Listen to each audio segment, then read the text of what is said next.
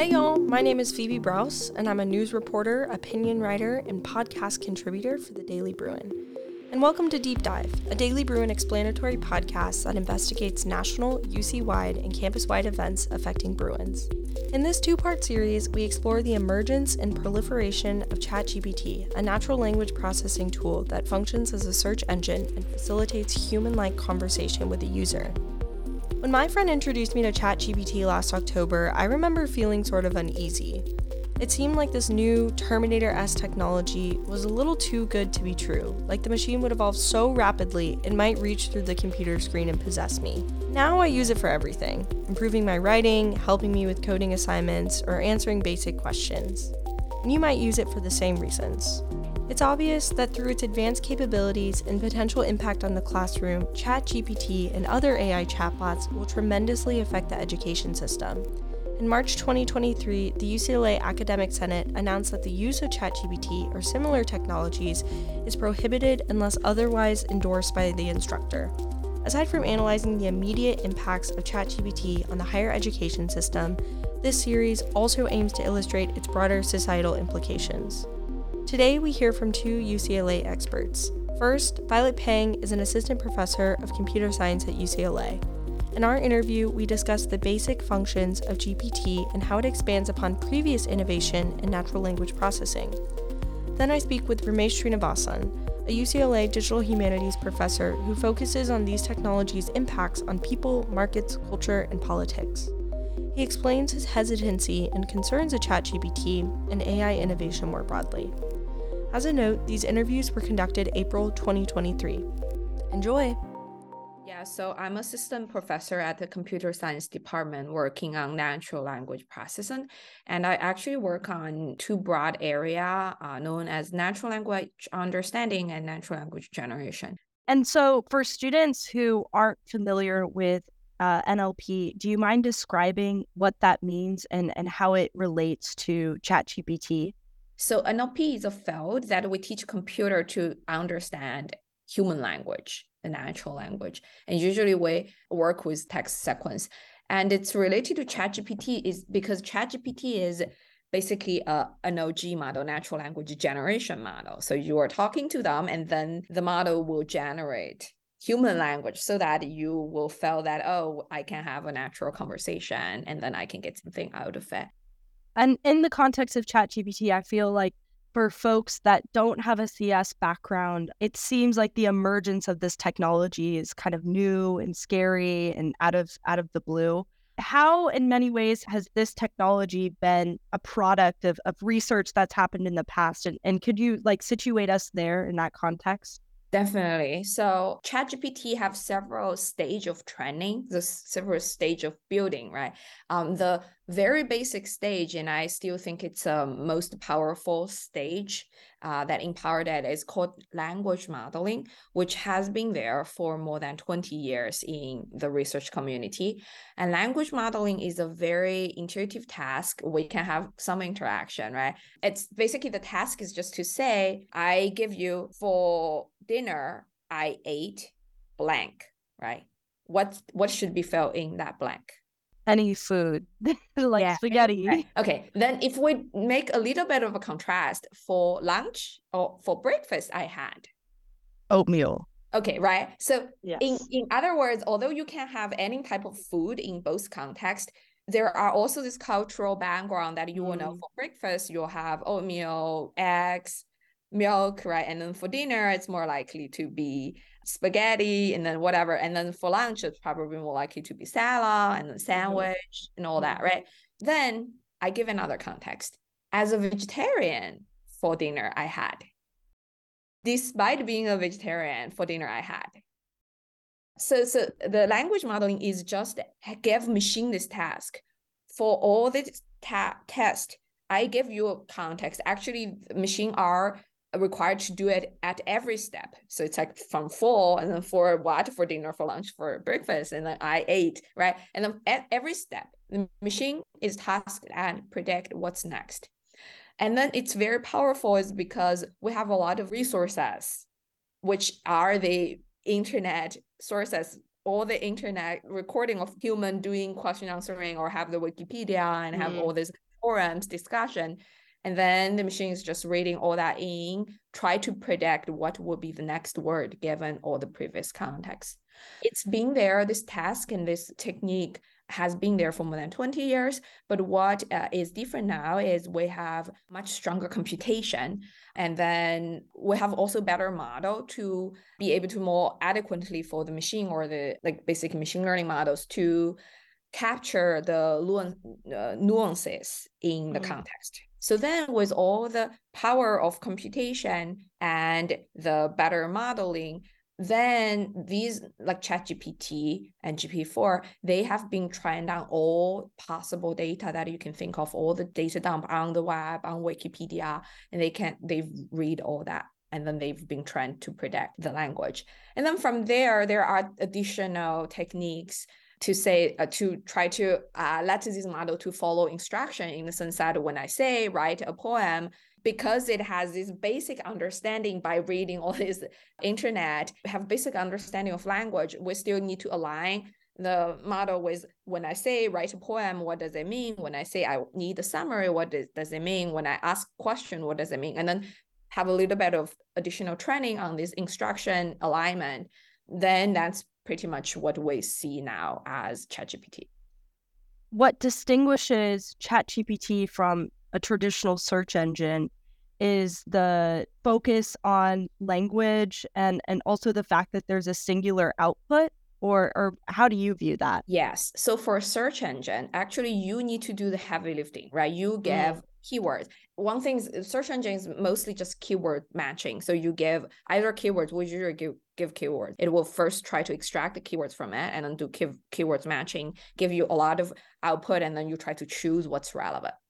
But then for these language modeling, it's sort of read and you can view it as memorizing the whole internet.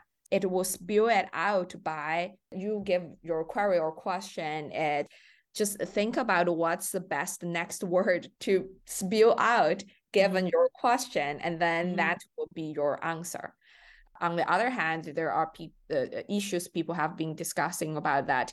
It's not always guaranteed that the the results are accurate because it's a memorization and then spill out. It's not the exact thing that you can find on the internet by matching. So that's mm. why there will be hallucination.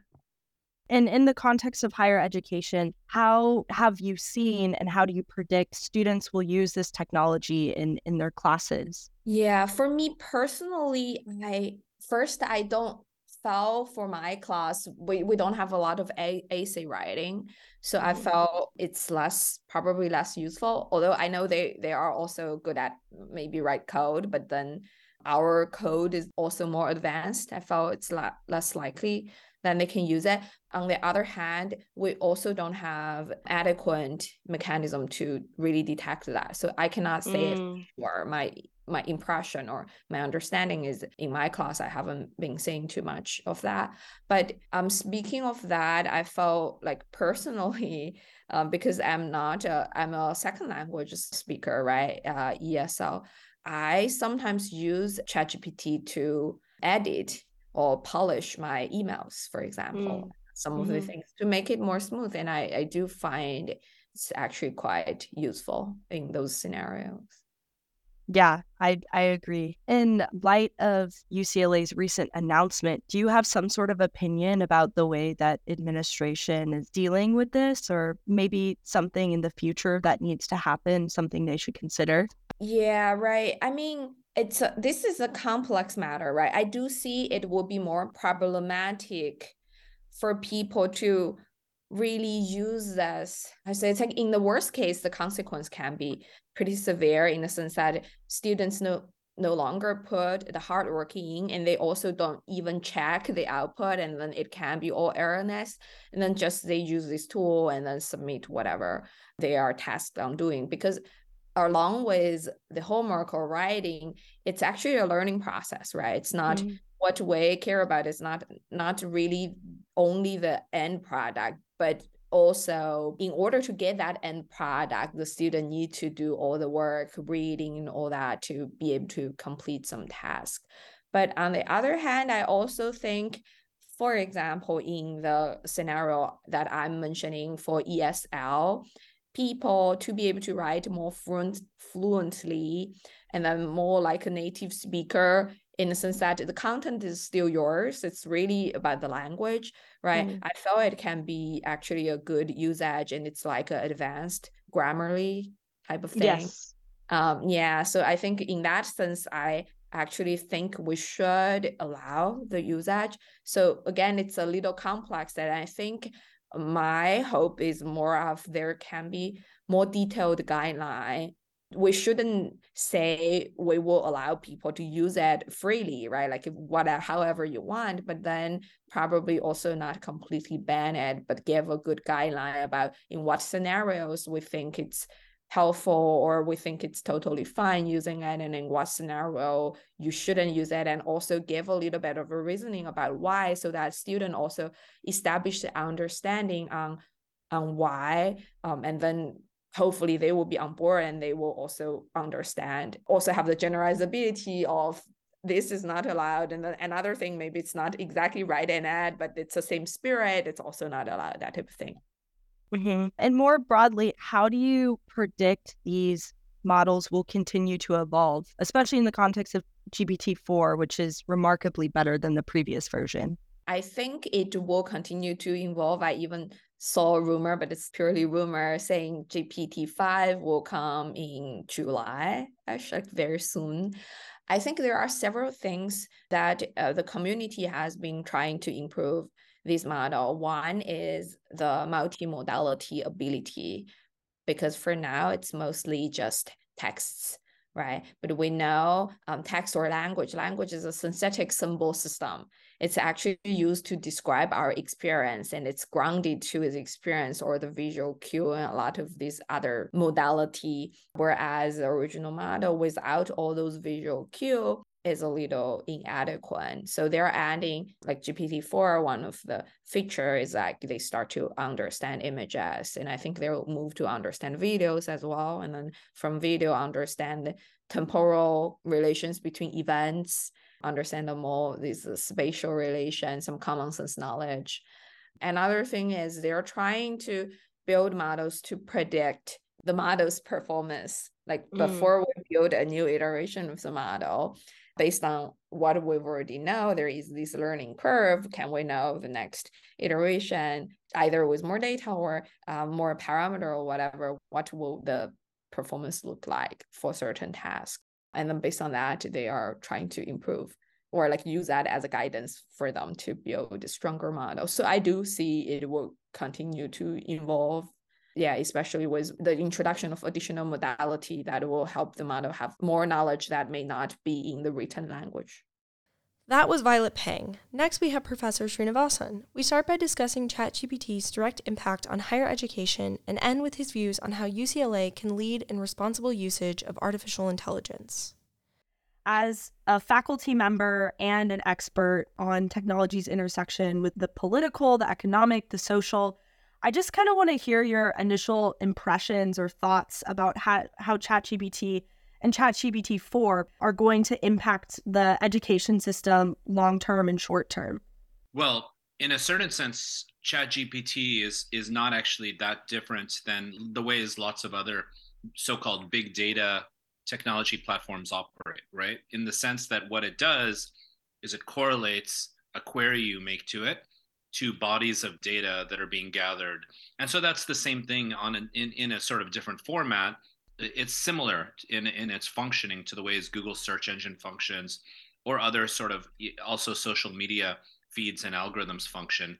Except the question of what determines what is selected to be fed back to you could be based upon a variety of different design principles that you know we know in the case of most social media feeds it's not merely correlating your data or your query in the GPT case to what comes back to you.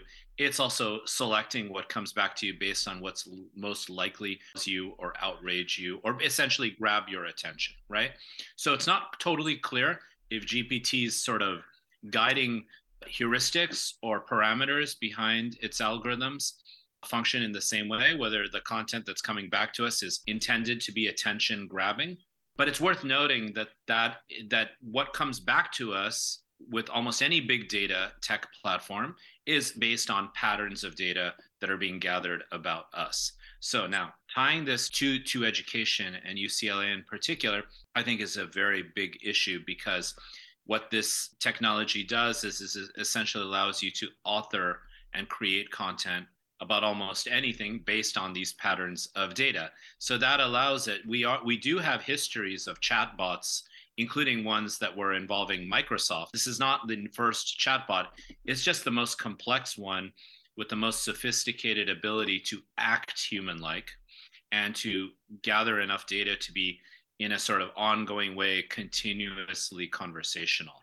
So it's it's a huge issue because essentially you can have ChatGPT do the kinds of things that we would want our students to do in terms of being critical or reflective or analytical, but without uh, them actually doing any of those things. So in, in essence, what it does, it's it mimics human behavior, but it accomplishes none of the things that we actually want out of education, which is being imaginative, which is being critical, which is being analytical, which is being creative. And this technology is just sort of going to mimic generally speaking, mass cultural patterns around a given query. It's a huge issue for us, not because the technology is actually particularly spectacular. I actually don't think the technology is necessarily that interesting. I think the way in which the technology can inserted to so-called disrupt, or I might use the word threaten, many traditional activities that are important to us as human beings, I think that's the main problem. The main problem is how it's going to affect workers and how it's going to affect the ability of what we do best in a top university like UCLA, which is encourage and get our get our students to be creative and reflective and to show leadership. But now if you have a tool that can basically pose for you, you're going to actually not gain any of those skills that actually are critical.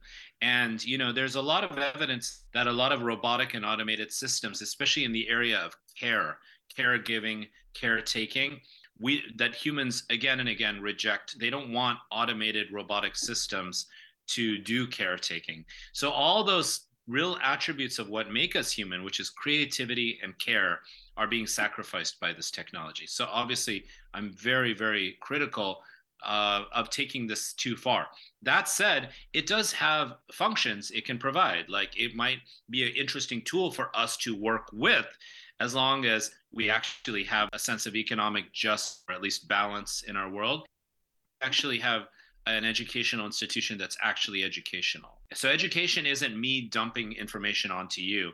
It's us together creating and ideating and reflecting.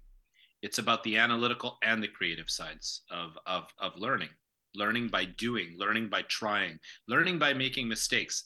This thing is can allow people to not do any of those difficult yet critically important activities to being in a top university or just in education itself.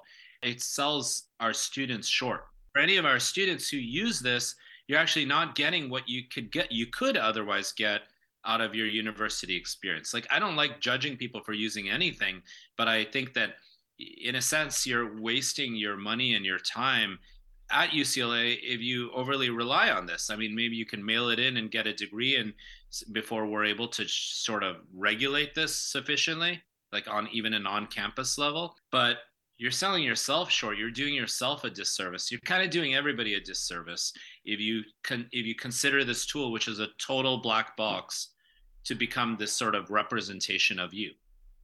Yeah, and I I think that relates well to your humanistic uh, approach to technology and this optimism you have that we can innovate and be creative. And I'm curious, like in the context of the the job market that's going to shift and and the education system, like what new skills or practices need to be prioritized? The key for work of the future and workers of the future, more importantly than work, are people, right? Workers or a sense of economic dignity in a world where technologies are threatening, making precarious, I would say, economic security. That's because that's not the fault of technology. It's because those technologies are being introduced and driven and monetized by private corporations that in many cases are not even profitable, which is crazy. They're worth some, in some cases, they're worth hundreds of billions of dollars, like an Uber, but they're not even profitable what we have to do is arm our students and we also ourselves as faculty have to be on top of being able to work with the technology, knowing like how it functions, looking at it, deconstructing it, pulling it apart. So we, that's why it's absolutely critical that we arm our students to understand what we call the affordances of different technologies, right? So, like, what are the values by which that technology is created? What are the political and economic models that drive that technology? What are the histories associated with that technology or the organization behind it? What are the design principles and engineering principles and heuristics that are used in the design of that technology?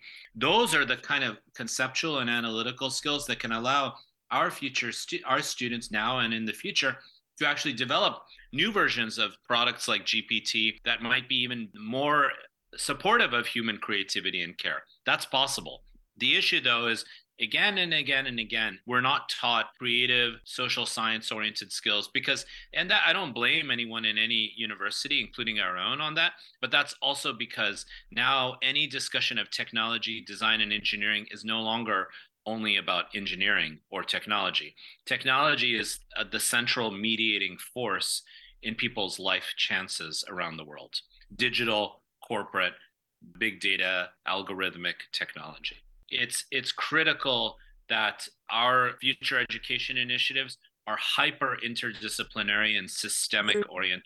You're learning about macroeconomic externalities while you're learning about computing heuristics. You have to do both at the same time, but it's very difficult in large universities. The bureaucracy and the inertia mm. makes it very difficult with old school institutions like our own.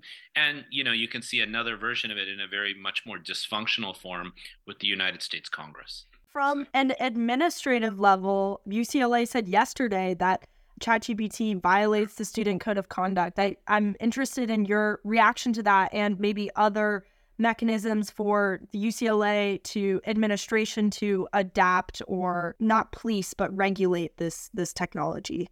What I'm what I'm trying to do is, you know, have my students I try to give them a a range of different assignments where they really can't or wouldn't want to use GPT so we can mm-hmm. balance it out.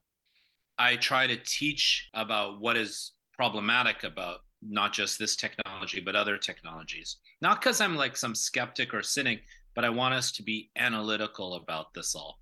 I totally agree that policing something never works, right? It's it's more, but I think we we need to figure out ways to convince students and the wider community that we shouldn't just bow to this technology. We gotta instead what we could do is try to articulate the types of uses of this technology that could be very productive to a learning experience, which may not be that many, but it could be a few, right? So, like, for example, if I'm like an anthropologist and I want to play with different types of software code, I don't know why, but say I want to do that, and I'm not trained in building software code, I could try testing out different types of versions of software that GPT would create. And in that case, look at GPT as a text like a cultural text.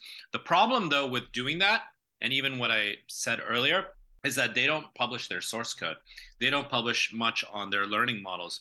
Note mm. that the company is called OpenAI, but it's not open in any way at all. Closing, I want to like more broadly discuss your lens of optimism and democratizing technology creating technology that serves the public interest. And I think like in the context of ChatGPT, there's a lot of panic and, and fear around and cynicism around the the capabilities of this technology. Curious if you could give us advice or a framework for being more optimistic or promoting creativity in this realm in this world.